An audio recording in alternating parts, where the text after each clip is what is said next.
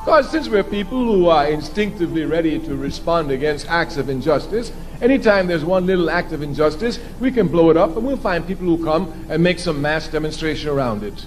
They will come to rally at issues. And this is what mobilization does it mobilizes people around issues. Those of us who are revolutionary are not concerned with issues, we're concerned with the system. We must know clearly the difference between mobilization and organization.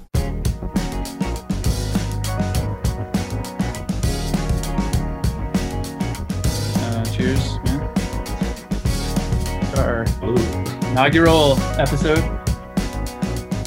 Episode number one. Here we are.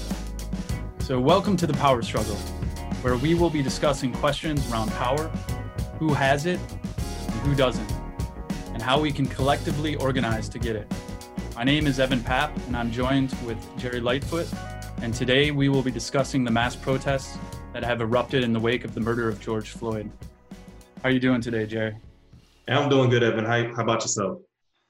Crazy days, man. Crazy, crazy days. Yeah, I hear you on that. So, to begin this discussion, we put together a series of interviews with individuals who have fought power from the street to the White House and beyond. But in fact, I'm a man like you. I want to live like you. This country is mine too. I paid as much for it as you. White means that you are European still. And black means that I'm African.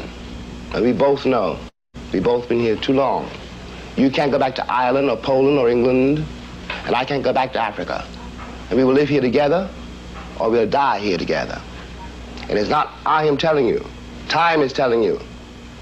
You will listen or you will perish. A riot is the language of the unheard. And what is it that America has failed to hear? It has failed to hear that the economic plight of the Negro poor has worsened over the last few years. How many summers like this one do you imagine that we can expect?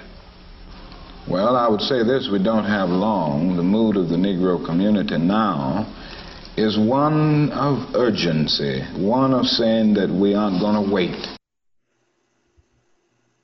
America's opportunity to help bridge the gulf between the haves and the have-nots.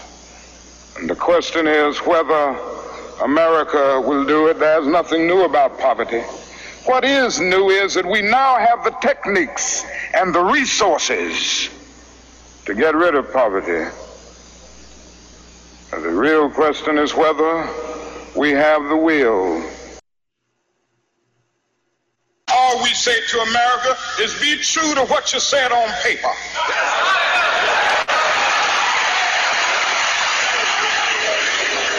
If I lived in China or even Russia or any totalitarian country, maybe I could understand some of these illegal injunctions. Maybe I could understand the denial of certain basic First Amendment privileges because they haven't committed themselves to that over there. But somewhere I read of the freedom of assembly. Somewhere I read of the freedom of speech. Somewhere I read of the freedom of press. Somewhere I read that the greatness of America is the right to protest far right.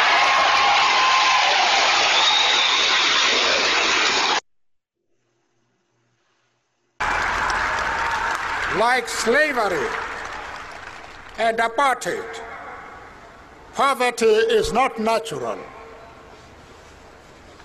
It is man made and it can be overcome and eradicated by the actions of human beings. If George Floyd was still alive, we should be as teary as we are now. And that's what concerns me because 700 people still die today from poverty. 700 every day. People talk about how many people die per day and when the highest rate of coronavirus But there is some hope that we'll get a vaccine and that'll move away. But for years now, 700 people have died every day from poverty, quarter million a year. And the great problem of America, we haven't shed a damn tear. And we keep acting like we keep having moments, and I understand them, where we treat, try to treat injustice like it's a spectacle event. and we do it one at a time. And that's one of the reasons it keeps happening. Because we don't make the intersections between systemic racism, systemic poverty, ecological devastation, the war economy. If I know that in this hotel room they have food every day, and I'm knocking on the door every day to eat, and they tell and they open the door, let me see the, the party, let me see like them throwing salami all over the, I mean just like throwing food around, but they're telling me there's no food in here. You know what I'm saying? Every day, I'm standing outside trying to sing my way in. You know what I'm saying? We are hungry, please let us in. We are hungry, please let us in. After about a week, that song is gonna change the we hungry, we need some food. After two, three weeks, it's like, you know, give me all the food, breaking out the door. And after a year, then you just like, you know what I'm saying? I'm picking the lock, coming through the door, blasting, you know what I'm saying? It's like you hungry, you reached your level, you don't want any more. We asked 10 years ago. We was asking with the Panthers. We was asking with them, you know, with civil rights movement. We was asking, you know, now now, those people that were asking, they're all dead and in jail. So now, what do you think we're going to do? Say this word, I mean it. I don't mean in an ideal sense. I mean in uh, every day, every little thing you do. It's such a gimme, gimme, gimme. Everybody back off. You know, everybody's like, you taught that from school, everywhere. Big business. If you want to be successful, you want to be like Trump, Gimme, gimme, gimme. Push, push, push, push. Step, step, step. Crush, crush, crush. That's how it all is. And you need to help black kids, Mexican kids, Korean kids, whatever. But it needs to be real. And it need to be before we all die and then you say, oh, I made a mistake. We should have gave them some money. We really should have helped these folks. It's going to be too late. So a lot to unpack there. Uh, Definitely. Yeah.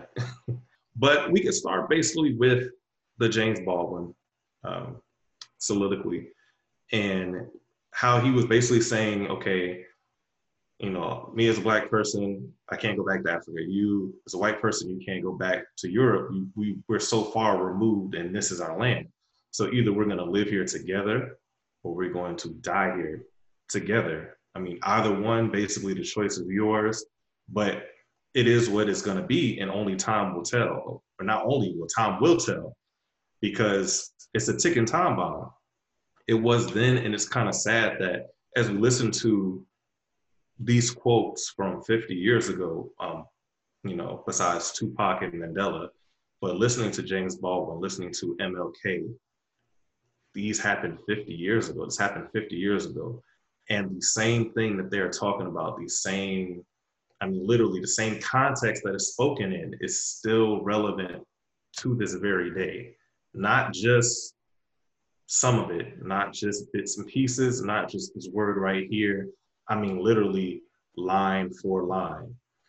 And I, I definitely agree with James Baldwin. I don't think we're going to be on the verge of a civil war, but I think people are fed up. Like, not just, and for once, it, it's not just Black people, it's not just people of color, it's not just LGBTQ community, you know, backing us with support because they know how it feels to be persecuted. It's actually white people now um, coming down to these marches. It's white people being activists. It's white people organizing these protests and leading these protests because the murder of George Floyd showed America what we have been seeing and saying for 400 years. But for some people, it it just doesn't click until it hits home. It doesn't click until it's blatant in their face. And you don't get no more blatant than watching someone kneel, put the full weight of their body, kneel on one knee, like they're proposing or something, kneel on a man's neck for eight minutes and 46 seconds. Eight minutes and 46 seconds it's is mind-boggling when when you think about that. But now seeing that, I see that's where it's sad that he had to lose his life. But I think it was needed to really shake the shit out of America, shake the shit out of a lot, the consciousness of a lot of people for them to realize, yo, this is what's going on. And it's not an isolated incident. This is what's going on in communities of color all across the country on a daily basis. You know how many George Floyds happen, you know, a day, a week, a month, a year that just don't get no press? So, um, yeah, that's my take so far on, on, on James Baldwin. I know we have a lot more to unpack with MLK, Tupac, uh, Mandela, and the Reverend. But yeah, go ahead. Because I'm about to run away with it. Yeah, I, I love James Baldwin. And the more I listen to, I've, I've really been trying to listen to as many interviews as, as possible uh, to get a perspective of the social dynamics that are mm-hmm. coming to fruition as he's talked about. And, um, you know, the moving on to the MLK kind of clips, you know, riot is the language of the unheard. Um, we see this economic collapse going on and this whole racial tension and racial injustice and murder and public lynching that's going on there's this confluence of factors that i think is is really leading to a point where there's there's no way you can govern people who are unable to feed themselves. Uh, you, you can't have uh, civility. You can't have um, we're, we're beyond this point where people need to be nice and things like that. I, it's it's so bad on such a different on on so many levels, and and with Tupac even saying, you know, at a certain point, you know, you're going to just see the wealth in the land, and and you just kind of have to take it, and either it's going to be a peaceful taking or it's going to be a violent taking, um, because uh, also kind of touching on Nelson Mandela. I, you know poverty is not natural. We live in this land with some of the richest people in the world. We have over 400 billionaires i believe.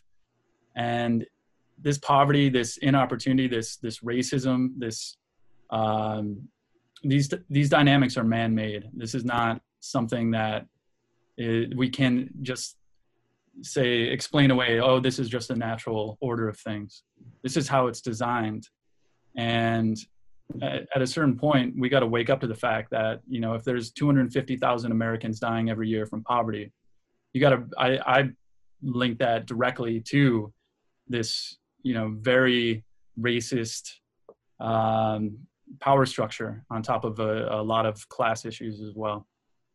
All right. So going back to what you said about rioting with MLK, yes, riot is the language of the unheard, and you know bringing in what Tupac said too. We're, we're looking at a country, like you said, 400 billionaires. I, I don't even, can't even begin to count the number of millionaires that we have. We're not living in a poor country, but then we're being told every day, people are being told every day, this doesn't ex- exist, that doesn't exist, there's no room for this, there's no money for this, there's no funding for that, or they're steady cutting funding to the programs that they have to help people out. And then you're looking at it, so if you know, everyone pays taxes to pretty much contribute to this country, the infrastructure, the social security, the medical, like the, the whole nine yards of labor, America, like labor right, is America. Then how do we have these corporations now? Like, you know, we we're like thousandaires. we make you know regular money, but pretty much 18 to 25 percent of it we never see because that goes to taxes, right? But we have these corporations that make billions of dollars each year, or at least in the high hundreds of millions. And their money, and their money, it, it, it just recycles back into them. They're not paying their fair share. They're not contributing to this country tax wise. And that's the part that's kind of crazy. So we're looking at all of this, we're looking at things being cut, saying we don't have the funding, but then we're looking at these big corporations that have the money to contribute to help build up this country. And they're just giving their high level CEOs and you know boards of directors bonuses. We're looking at all the money that's leaving this country, going out in foreign aid, going to this country, going to that country, uh, you know, going to the military for war. Like we've been fighting the same war going on almost 20 years, be 19 years after September 11th.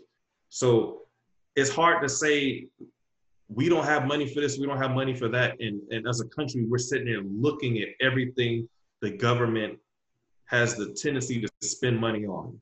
They're spending money on all these things that could somehow benefit them in some shape, form, or fashion.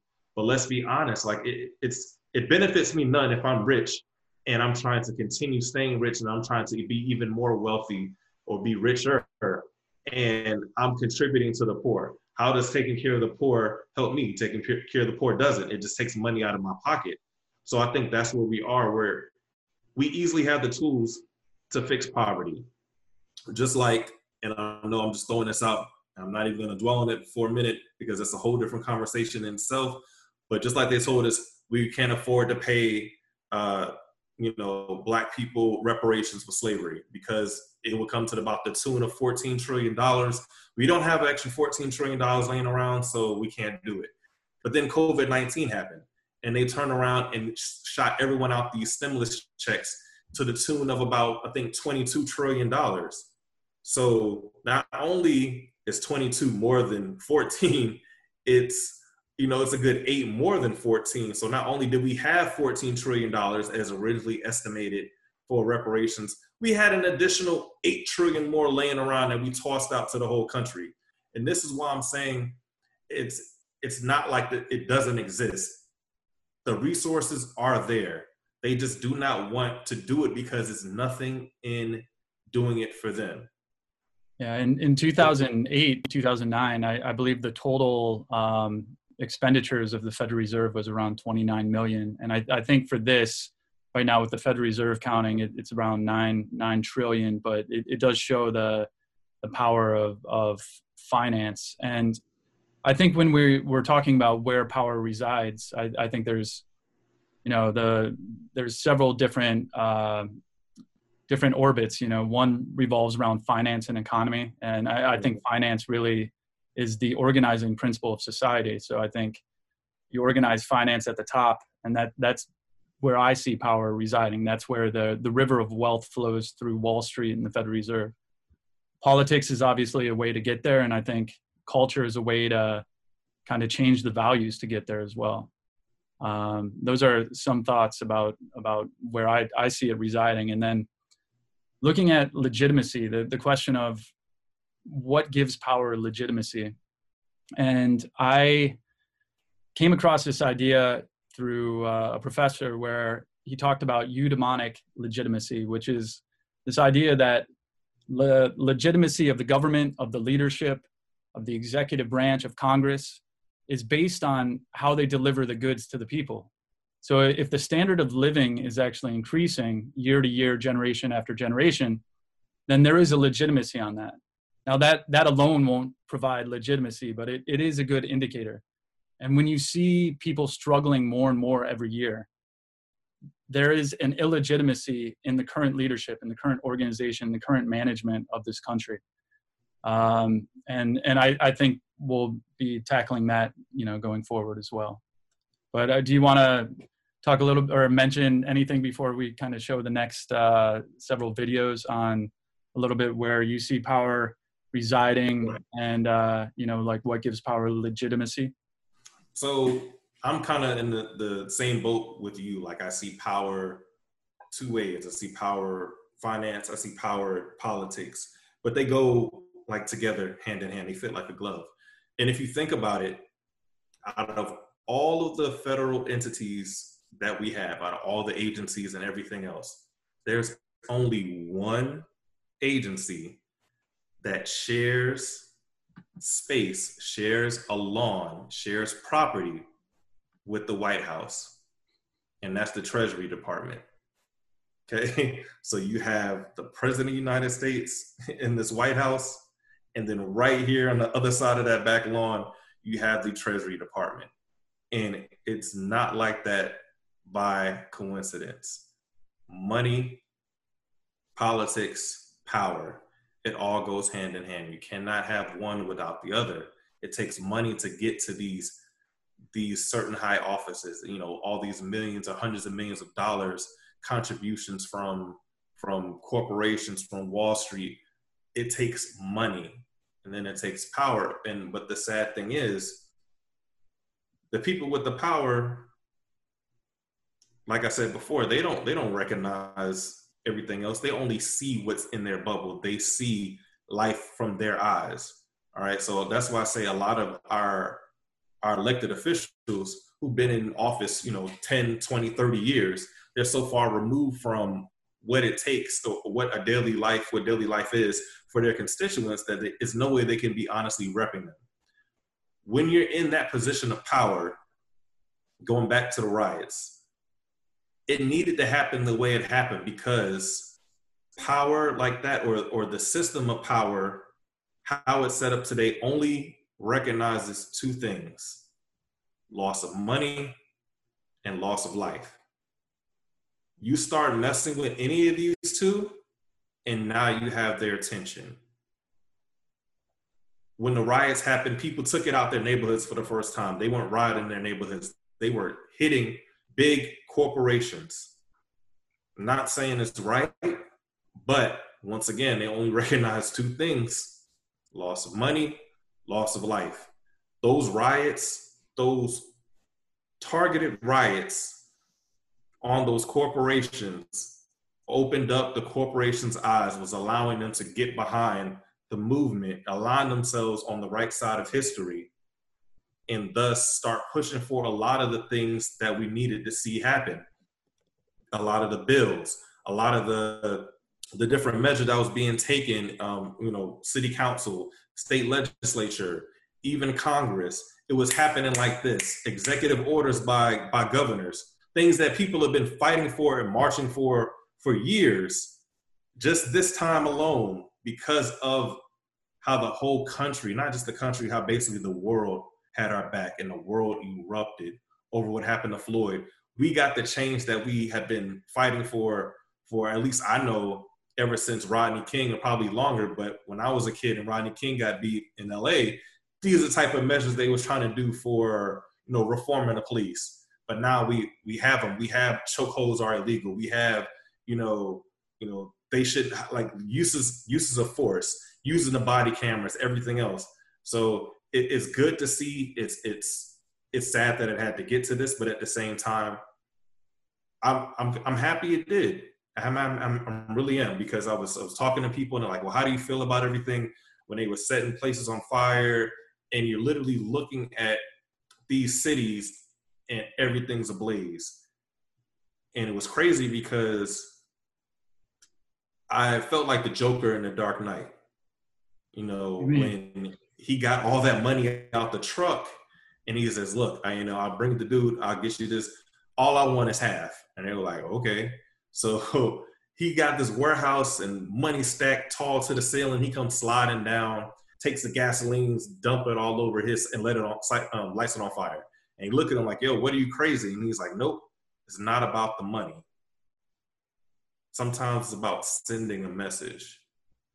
And I really thought that, and that's how I felt. It's not about the money. It's not about these these billion dollar corporations. They're not they're not losing any sleep over you know a store getting burned down or brick and mortar being gone. They have insurance for that. They have insurance for everything that's in that building.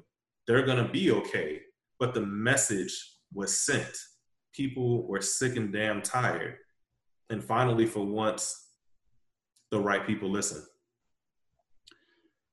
And I think that's a good segue to talk a little bit about um, what wasn't mentioned by me about where power resides. And, and ultimately, it's the people and we going on the streets and we essentially give our power away. And if we can take it back and collectively organize, that's going to be one way to to really challenge the the structures of power that we see. So with that said, I'm going to just pull up some of these videos. Um, here we go.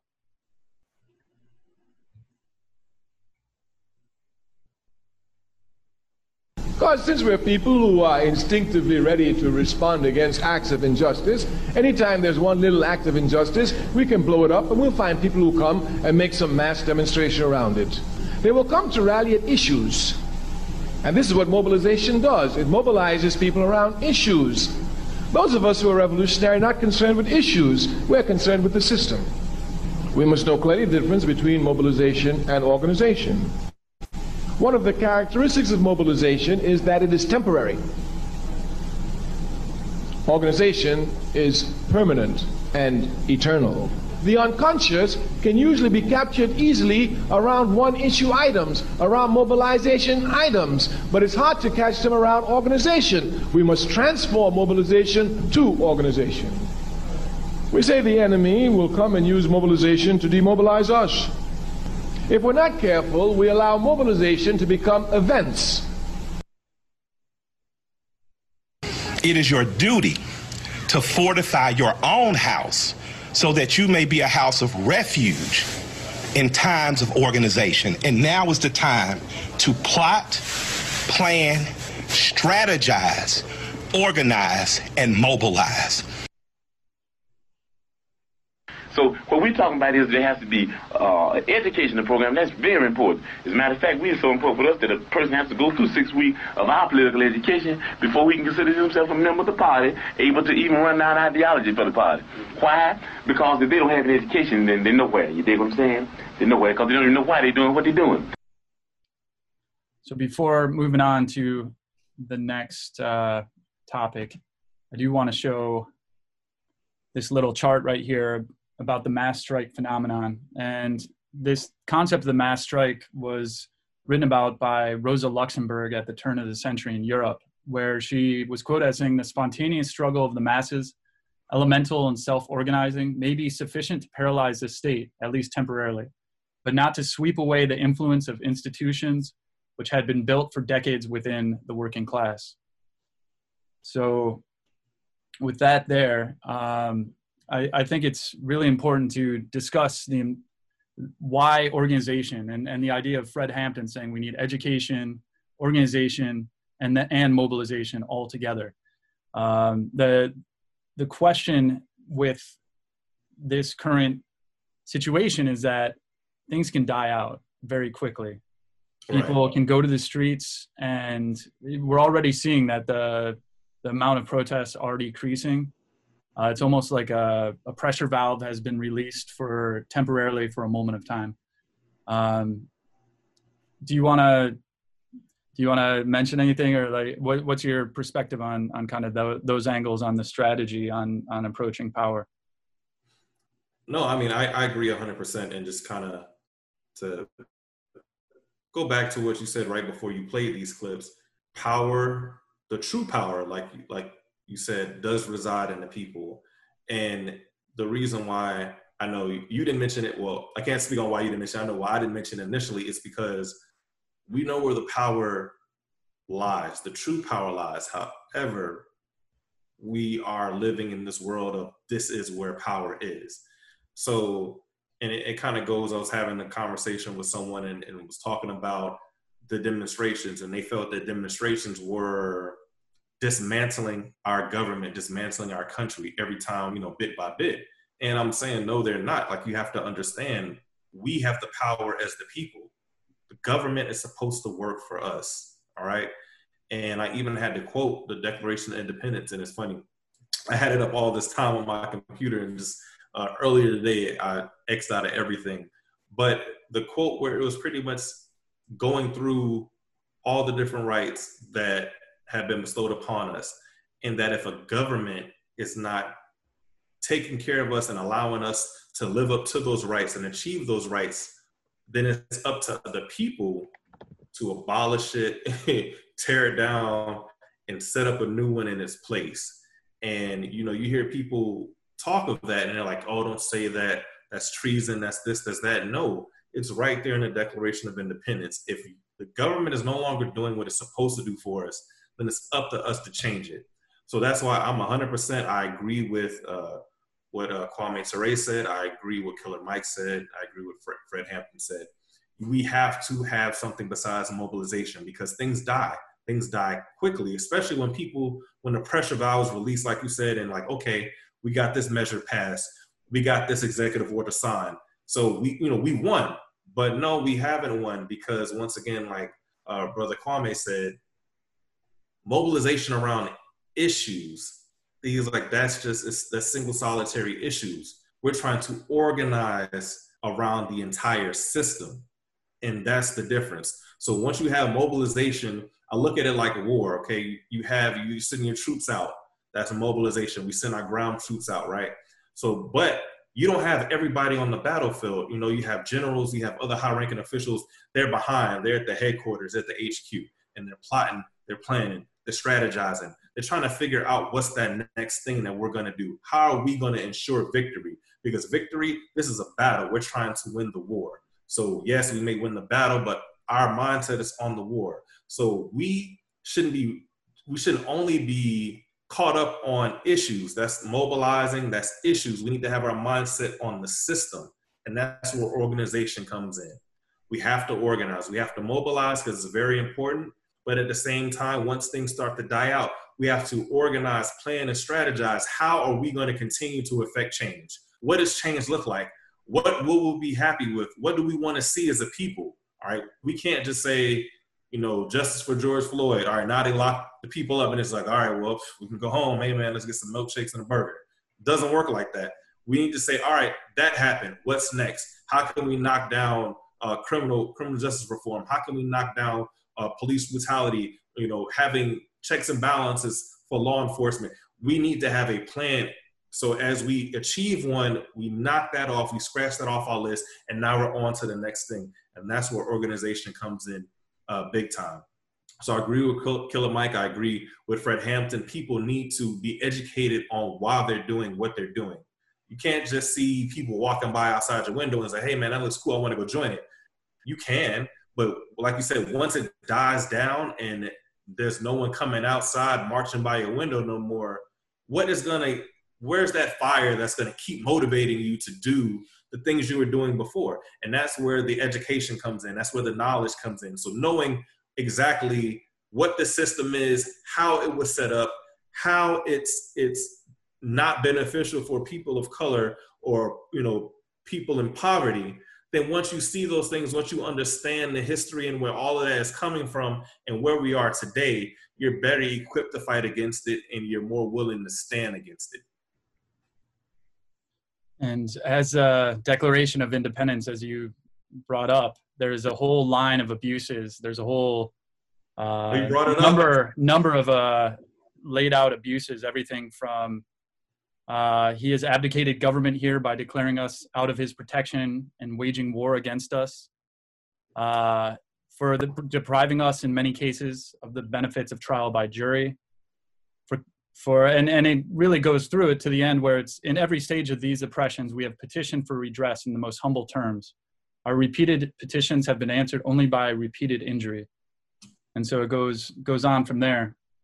And that brings up this i i think one of the most important uh, thinkers writers uh, he was around uh, during the civil war saw a lot of things and the things that Frederick Douglass was talking about with, you know, if there's no struggle, there is no progress. And one of the things he really focused on was looking at demands, having very clear demands that can be organized around, and then you can pressure the systems of power through those organized demands. So, to quickly or to read this quote power concedes nothing without a demand, it never did and never will. Find out just what any people will quietly submit to, and you have found out the exact measure of injustice and wrong which will be imposed upon them. And these will continue till they are resisted with either words or blows or with both. The limits of tyrants are pres- prescribed by the endurance of those whom they oppress. So, I guess what what are the demands what what are the demands of of this current movement? What what do you see as some of the, the leading demands going on? Oh, so um, I think the leading demands going forward, with especially with police brutality, I think that's that's that's key. That's big. All right because we look at it, you know, in communities of color, you're looking at law enforcement like, hey, you're supposed to be here to protect and serve. However, every time we see you, it's it's not that. We're getting harassed. We're getting, you know, manhandled. We're getting excessive use of force. And it's like, for what? Because you realize that these people, these cops, these these law enforcement officials, whose position is to uphold the law, figure that they are above the law. And now that they are above the law, they are now your judge, jury, and executioner. And and that's not the way it was set up. All right. So there really needs to be some strict, stronger checks and balances on law enforcement. Okay. Now we hear this, not all law enforcement is bad, yada, yada, yada. I understand that. But at the same time, where are those not bad law enforcement officers when things like this take place? it's a lot of times because they turn a blind eye to it. All right. So yeah, we could be partners, and I know that you know you have a problem with people of color, and you pretty much beat them up, harass them, do whatever, and I don't say anything to you. I just let it happen. I'm just as wrong. I'm not the one doing it, but I'm just as wrong. And even the ones that actually take the moment to to stand in and step in against it, they get shunned. They get they get outcast. Like the female officer that stopped her partner from, I think it was choking out someone on the street. She was fired with only, I think, a few months left before she was about to fully retire. So she lost her pension and everything. This is right in Buffalo, New York recently. So, or you have uh, instances where you report, you, you, you go through the proper channels and you report these people who are going, working outside of that badge, working outside of the law. And you say, hey, this person's doing this, person's doing that it goes up the chain. Of course, that kind of stuff is not secret, you know, in the department. So now it's a target on your back. So when you when you're out, you know, riding around doing patrols and you go to a call, you say, "Hey, I need backup. I need this. This is a, you know, this is Falcon two four seven, and everybody's like, uh, "That's a negative. I, I can't do it. I'm doing this. I'm doing it." Like they will literally not have your back, and that could be life or death. So uh, it's like the gift and the curse. You want people to step up and do the right thing. They should step up and do the right thing, but when they do, they are retaliated against. They're not supported. They're shunned, and they're basically being forced, you know, out off the force. You know, so you have very good people that are leaving because they just can't do what's right and then still move forward or still progress uh, within within the organization. So definitely, we have to look at uh, the police as a whole or policing as a whole. And if it means possibly flipping the way people patrol, flipping the the parameters or or the qualifications to patrol certain neighborhoods. So say, let's say, oh, if you want to work this area, you have to live in this area, or you have to live within so many miles of this area.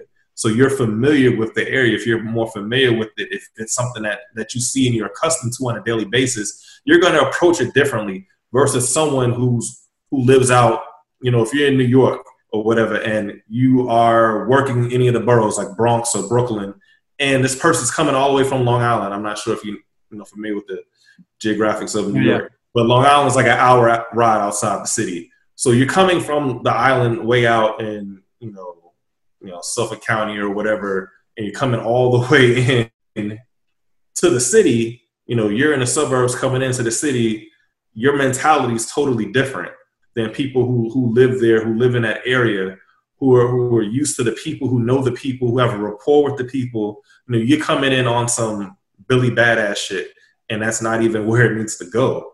But a lot of times that's just people's mentality. And you know, people whether they want to say it or not, even people that claim they're not racist, they're guilty of having bias. All right, like everyone has biases, but it's how what you do with them. Like, do you act on them? Now, when you start, when you have a bias and you act on it, so as a cop, so now you're profiling, but then now that profiling go, takes another step and it goes even higher to where now you're harassing. Harassing turns to another escalation of force, and before you know it, now we have another hashtag. So there's there's other things too. I'm gonna let you hop in um, yeah, right here. I, Main thing is for right now is policing as a whole and, and and everything that falls with it, and definitely demilitarizing the police. It's no way that our local police, our local cops, should have weapons and vehicles and access to the same things that are being used by our men and women in uniform overseas in wartime. There's no there's no way possible these tanks, these Hummers, these these these weapons, these rocket launchers, these bombs, whatever, they do not belong in residential neighborhoods. Period. Yeah, and I I totally agree, and that's obviously connected to a lot of our foreign policy over the last 20, 30 years, which I'm sure we'll get into in, in future programs. And some of the things I see as well is obviously, you know, no military hardware. You need to have a database of officers who've committed crimes so they can't just move from police station to the next police station. You need a functioning Department of Justice that can actually go in to these areas where there's no oversight by the local authorities or state that can go in and really break up some of these very insulated um, rackets almost racketeering and then at the same time looking at licensing the police you know yeah there's this going around where beauticians have to do something like several hundred hours to get yeah. their license and and police licensing is is really dependent on locale. So trying to create a professional police force. And then things like the union that allows for qualified immunity where if a cop commits a crime on duty that the other police officer who witnessed that crime can say they don't have to testify in court uh, with this qualified immunity. That that has to be removed. Right. Uh, I, I really want to kind of keep things in concrete terms because there are in, in an ideal world we want to eliminate racism and things like that. But i agree with you. You go to any country in the world there is racism, and racism, unfortunately, is a part of human psychology. It's it's just like we're not going to eliminate evil from the world either, but we do need these certain policies in place, and uh, this obviously isn't going to happen within the, this current paradigm of political power. But I even want to go beyond just the issue of policing and, and this issue of of trying to unify a lot of these movements on the streets with mass demands, with the idea of universalizing human rights, economic rights. And so FDR, he uh, he he came off with this uh, economic bill of rights with this idea that everyone deserves welfare when they're on their back or if they're down and out. Everyone deserves housing. Everyone deserves health care. Everyone deserves social security at the end of their life uh, education. Let's bring everyone deserves universal education all the way through college.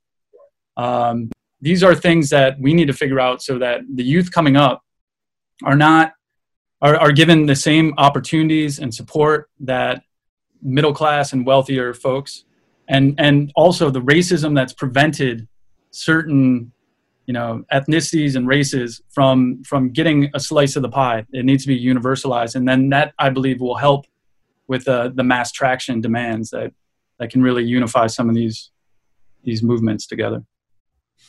I agree with you. And going back to what you're saying about the police, this yes, we we do need a national database to see, you know, because a lot of times cops get fired, they go to a different county, go to a different state, they're able to be law enforcement, you know, there.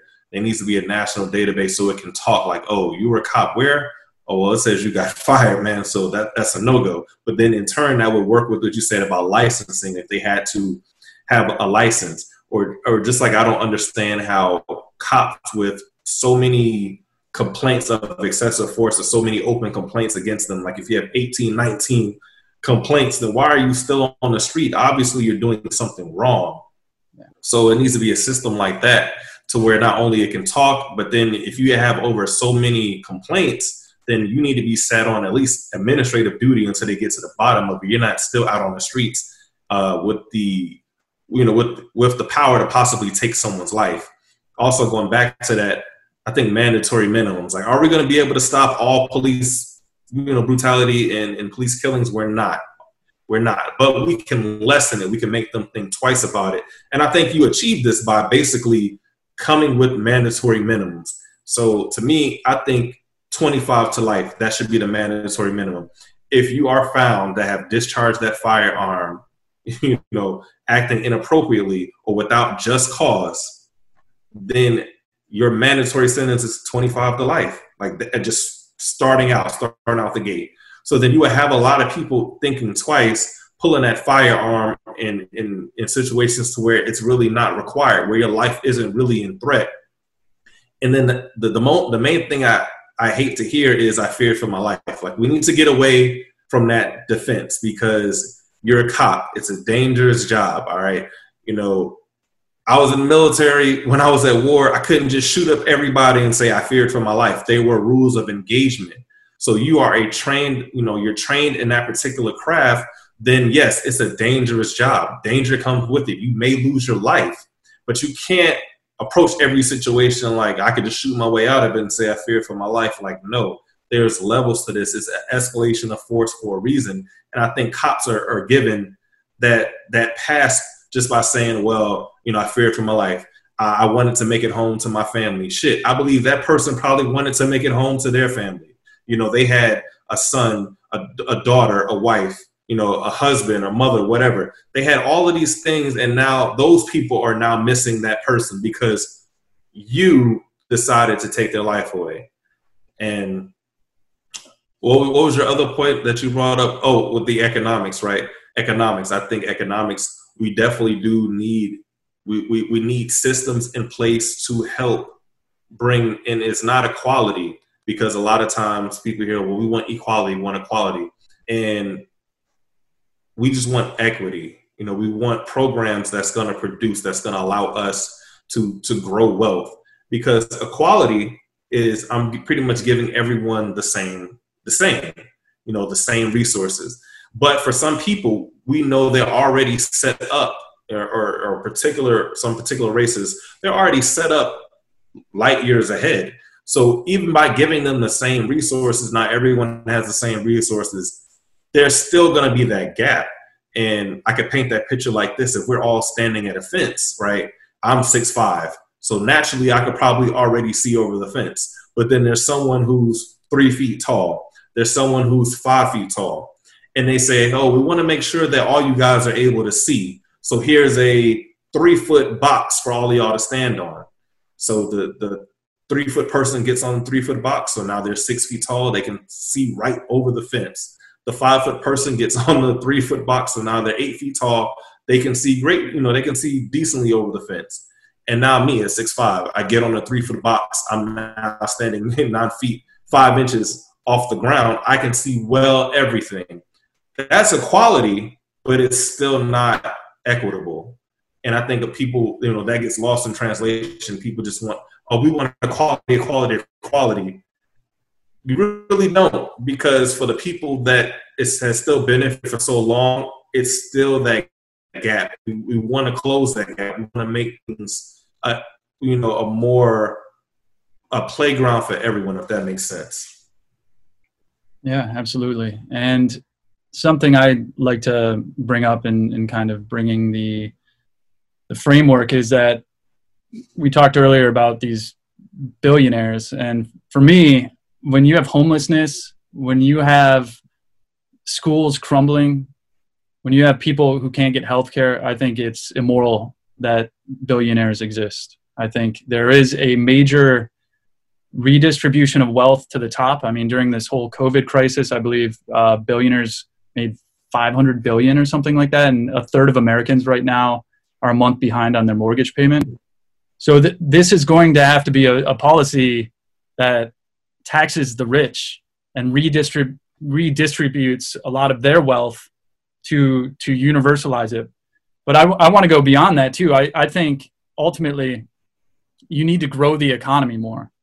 There, there's not enough wealth in the world right now to make sure that everyone in the world is getting education because we got to look within and take care of what's going on in this country.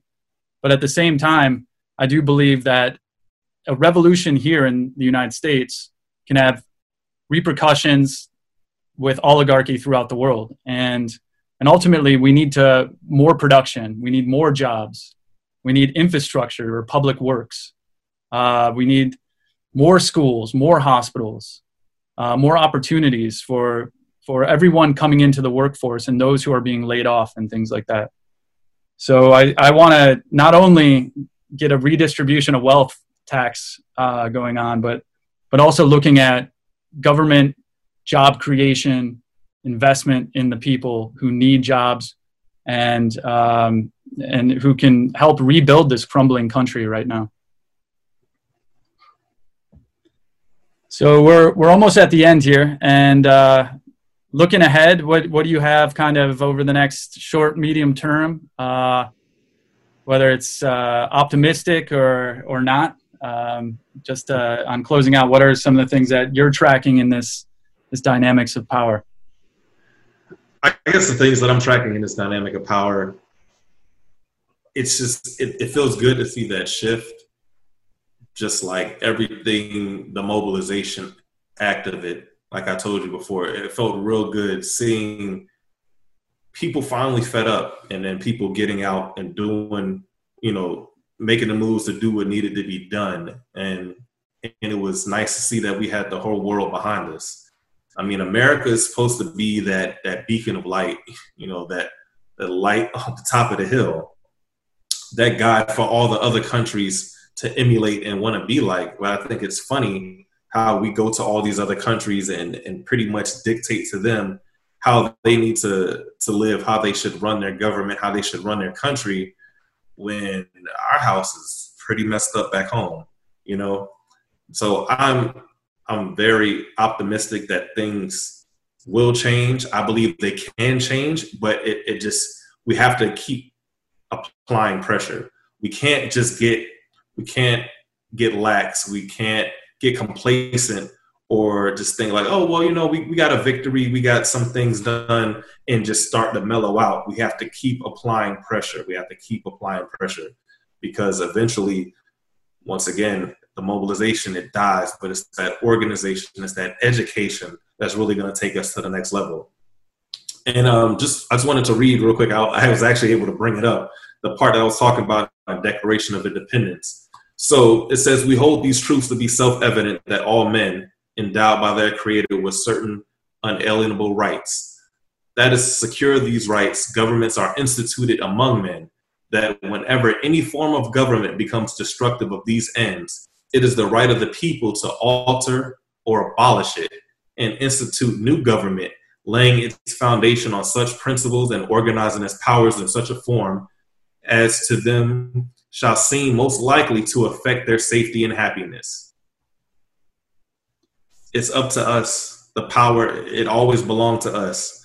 Sometimes we need to, to take these things and hold it up in front of these people's faces and show them, like, look, this is what this country was founded on. These are the things that you're telling us we can't do. But right here, it says we're to hold you accountable. Right here is saying that if you don't do it and you get away from these ends, it's up to us as the power, as the people, to alter or abolish it and institute something new that's going to lay the proper foundation in these principles.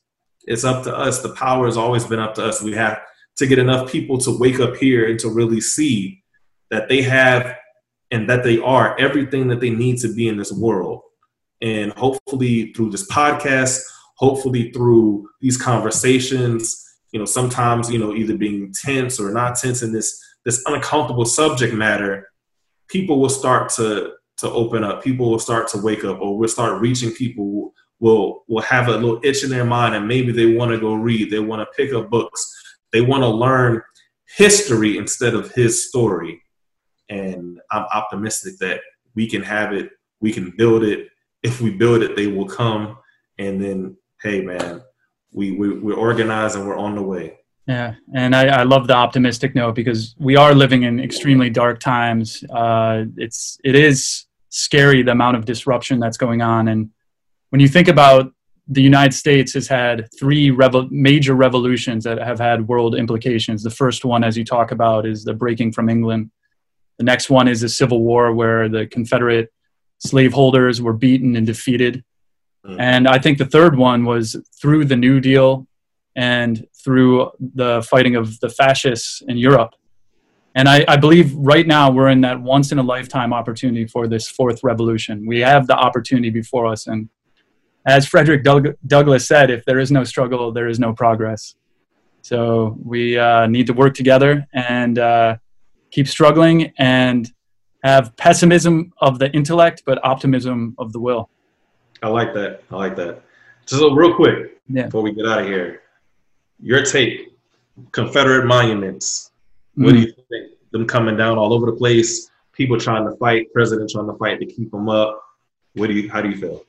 I went down to Richmond um, on MLK Day when there was this huge gun rally, and a lot of it, it, it it's very interesting because it, a lot of what's playing out today, I, I saw with with what was going on in Richmond. Uh, even the history of this gun rally uh, has racist implications of why it first started coming to Richmond when MLK Day was on that Friday, or and so then they started showing up during this uh, legislation day in in uh, Richmond, Virginia. And then I drove along uh, Monument Avenue, which was my first time seeing that. And in the essay, I, I really lay it out where how could you allow these insurrectionist traitors to be able to bring in statues of of of celebrating this whole economic system that is based on slavery. Because a lot of a lot of um, apologists of these traders will say well this was cultural and things like that. No the, there's actual documents of the declaration of war from the confederates. It is about slavery. And within this essay i, I really focus on the fact that there is a, this neo-confederacy that's rising and reconstruction of the South actually never happened because Lincoln was assassinated. Right. And we're, we're still dealing with those demons. The entire Confederacy uh, re, uh, I guess, like re-education of, of like what it is uh, really started after that first generation of soldiers died out because obviously the Union soldiers wouldn't allow these Confederate monuments to come up. So it started really coming up with uh, the push for the Ku Klux Klan that was a terror organization, a fascist terror organization that was going after the free blacks uh, from political participation and economic uh, self-sufficiency, and even you know being able to defend themselves with weapons and, and militias, going into the civil rights era. And so I, I see today as this fourth revolutional, like revolutionary opportunity where what wasn't finished in the Civil War and, and in the Second World War II was a decisive defeat of these fascist forces. And I, I really do look at it based on this economic model and this economic system. So, absolutely, all these military bases that are named after these losers definitely need to rename. Confederate statues, all all taken down. Uh, I mean, I agree with you 100%. I, I just think it's crazy that you want to celebrate being a loser. I mean, because if we go we go to Germany, we're not seeing statues of Hitler. We're not seeing statues of prominent uh, Nazi generals and, and, and commandants or what commanders or whatever else they were. We're not seeing those statues. Only here in America are we seeing them, and it's not even like it happened, like you said, during their lifetime because they were still licking their wounds. This is happening early 1900s. You know, pretty much after uh, the Emanci- Emancipation Proclamation, after after Reconstruction, and in the era of Jim Crow.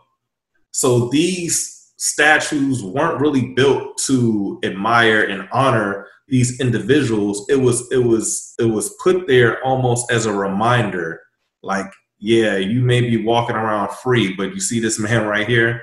It, it, it was just almost strike fear and terror in the hearts of these free people. You know, so it was just another way for them to uh, systemically be in their mind, like you'll never be one of us. You'll never have a truly free life. So I'm all for them taking taking them down. I mean, all the Confederate ones, cool, and they're lucky that the the ones from our founding fathers that were slave owners are still up. I mean, those are pretty much, I guess, if you want to chalk it up to they founded this country and that was just the culture back then. Eh, still not really but definitely they weren't ones you know succeeding from what they had built and tried to you know, literally have their own country. And like you said, it was about slavery. That's all it was about. It was never about anything else. As soon as they said, hey, you know, we need to, we pretty much need to cut this, you're looking at it like these are these are the reasons why, you know, these are the reasons why we have to leave. Like, yo, this is our this is our livelihood. This is our money. Like, what if we have to get out there in these tobacco fields and cotton fields ourselves? We can't do it. So even if you look at uh, kind of like the great compromise of when they came back into the union after the Civil War was over, and the reason why in the Constitution, in the Thirteenth Amendment, um, or you know, we're labeled three fifths a person. Black people labeled three fifths a person was because they wanted to bring the South back in, but they knew with all the free slaves now that their representation in Congress would be so much would just outweigh the North if we're looking at all the people in the South to include the freed slaves, the millions of slaves down there. So what they did was, okay, we'll make one, you know, three fifth. Each person is three fifth a person. So in all honesty, we'll cut your numbers a little, you know, a little over half, and therefore that's how you get your representation. So you're still not. We we can still pass our laws and measures, and you have representation here in Congress, but you're just not coming back in and then taken over. So it, it's a lot more to it. Um, once again, that's why I encourage everyone, man, read, read, read, read, read. Knowledge is out there. You just have to take the steps. Open a book, find sources that are valuable and that are, you know, that are current. You know, do your research. Know that these are uh, great sources to go to, and just read. Knowledge is there. So yeah. Yeah and and it's all about the people like with the there is people power and a lot of people feel hopeless and and don't know where to start but I, education self-education I, I mean you have to struggle. It, it is going to be a struggle. It's not going to be something that, power never gives you anything unless you're actually struggling to take it take it for yourself and for your community and for your country. So uh, i just encourage people uh, to stay optimistic stay hopeful read learn and you know get get active work with folks who are who are uh, doing things. And uh, you'll feel better about yourself you know the more you engage with uh, your community and people who are who are really trying to be politically active and, and change things the more the, the better you'll feel about um, these times. So. All right. Well uh, episode one down. Uh, thank you everyone for rocking with us and we're going to come out, you know, come back with, with much more. So be on the lookout, um, especially tackling current events, things that we find uh, necessary to talk about. So I'm Jerry. That's Evan. Evan. Yeah, thanks. This is the power struggle. Yes, indeed. Take care, everyone. If you like what you hear, hit the like button, leave a review, and subscribe to hear future episodes. You can follow the conversation on Twitter using the hashtag PowerStrugglePodcast. And you can find us at empathymedialab.com and follow us on Twitter, Instagram, Facebook, LinkedIn, and Patreon at Empathy Media Lab. Stay well, everyone, and educate yourself, organize, and mobilize to fight the power and create a brighter future.